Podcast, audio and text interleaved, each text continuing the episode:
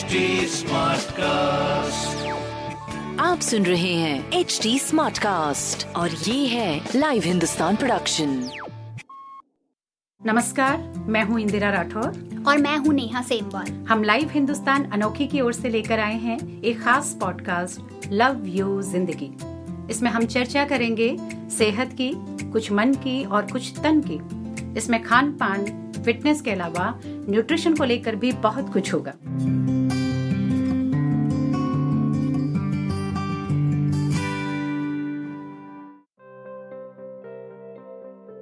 Cancer, यानी ऐसी बीमारी जिसका नाम लेना भी हमें अंदर तक डरा देता है। इन दिनों हम अपने आसपास बहुत से लोगों को इस बीमारी से जूझते देख रहे हैं। लव यू ज़िंदगी के आज के एपिसोड में हम आपको बताएँगे कि कैंसर क्यों होता है और इससे बचने के लिए हमें अपनी लाइफस्टाइल में क्या ज़रूरी बदलाव करने चाहिए। बीते दिनों हमने अपने दो बेहद अज़ीज़ अभिनेताओं को कैंसर से जंग हारते देखा, इरफान खान और ऋषि कपूर। इरफान ने कुछ समय पहले ही कहा था कि उनके शरीर में कुछ अनवांटेड मेहमान आ गए हैं। ये बात सच है कि ये अनवांटेड मेहमान कब और कैसे हमारे शरीर में आ जाते हैं पता ही नहीं चलता। और जब चलता है, शायद देर हो जाती है। इसलिए बेहतर तो यही है कि शुरू से अपनी लाइफ स्टाइल और खान पान को संतुलित रखा जाए। बिल्कुल, संतुलन तो वाकई ज़रूरी है। हाल ही में एक रिपोर्ट आई थी कि देश में 26 सालों में कैंसर के मामले दोगुने हो गए हैं। महिलाओं में ब्रेस्ट कैंसर और पुरुषों में माउथ और लंग कैंसर के सबसे ज़्यादा मामले सामने आए हैं।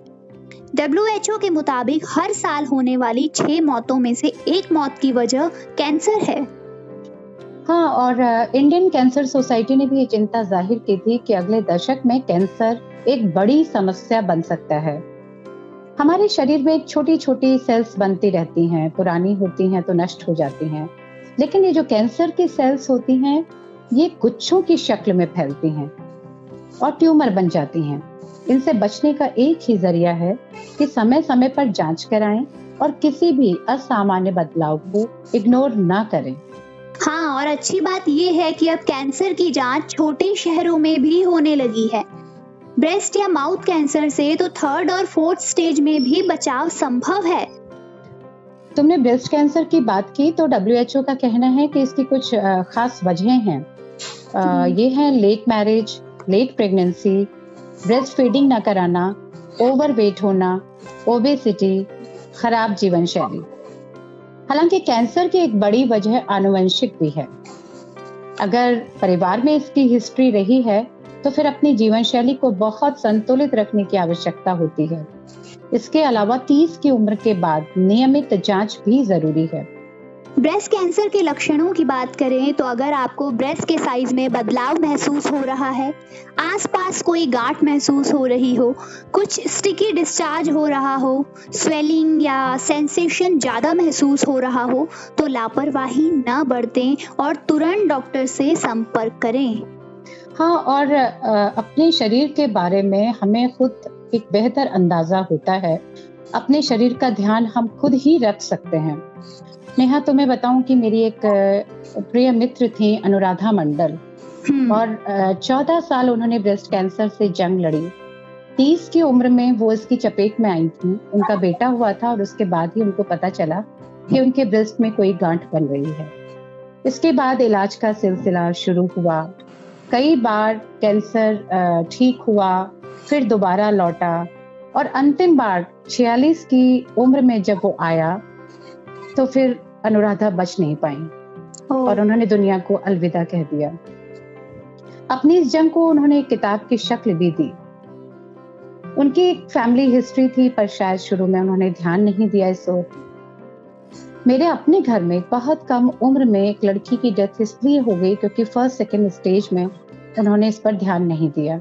दरअसल ज़्यादातर महिलाएँ घर और बाहर की जिम्मेदारियों में इतनी मसरूफ हो जाती हैं कि सेहत पर ध्यान ही नहीं देती डॉक्टर हाँ। कहते हैं कि अगर पीरियड्स रेगुलर नहीं है ब्लीडिंग अचानक हैवी होने लगे या दो पीरियड्स के बीच में ब्लीडिंग या स्पॉटिंग हो रही है तो जाँच कराना ज़रूरी हो जाता है हाँ इसके अलावा एक लक्षण ये भी है कि इसमें लगातार थकान रहती है।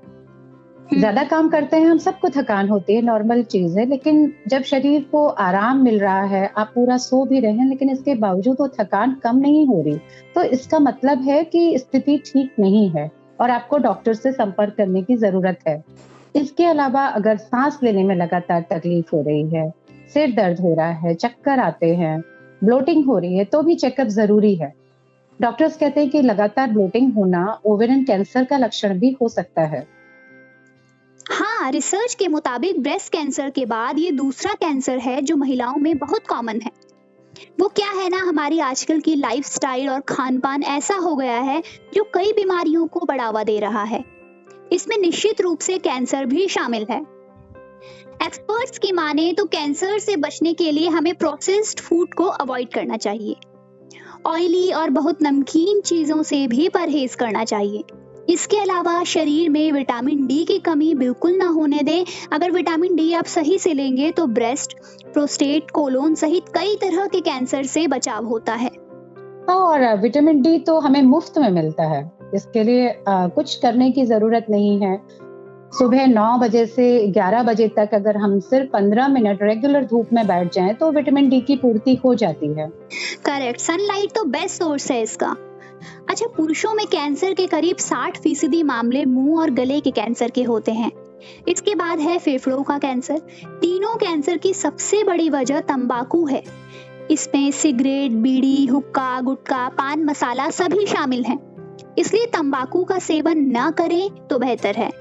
इसके अलावा मोटापा सिर्फ़ आपको डायबिटीज़ या दिल के रोग ही नहीं देता बल्कि इससे breast cancer pancreatic gall bladder या आहार नली का कैंसर होने की आशंका भी बढ़ जाती है हाँ कैंसर का एक और लक्षण भी है नेहा वो है वज़न घटना और हल्का बुखार रहना हम्म। अगर आप डाइटिंग नहीं कर रहे हैं कोई खास कोशिश नहीं कर रहे हैं इसके बावजूद तीन महीने में दस किलो तक वज़न कम हो रहा है तो फिर तुरंत जाँच कराने की ज़रूरत होती है।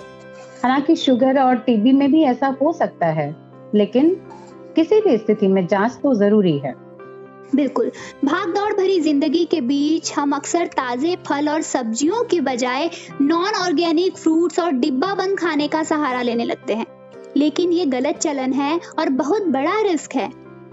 इसे लेकर दुनिया भर के कई सेंटर्स ने मिलकर स्टडी की और उसमें पाया गया कि प्रिजर्व फ़ूड में ऐसे केमिकल्स पनपते हैं जो हमारे हॉर्मोन्स को बुरी तरह प्रभावित करते हैं। एक और ये भी है कि 80 प्रतिशत मामले थर्ड और फोर्थ स्टेज में पता चलते हैं।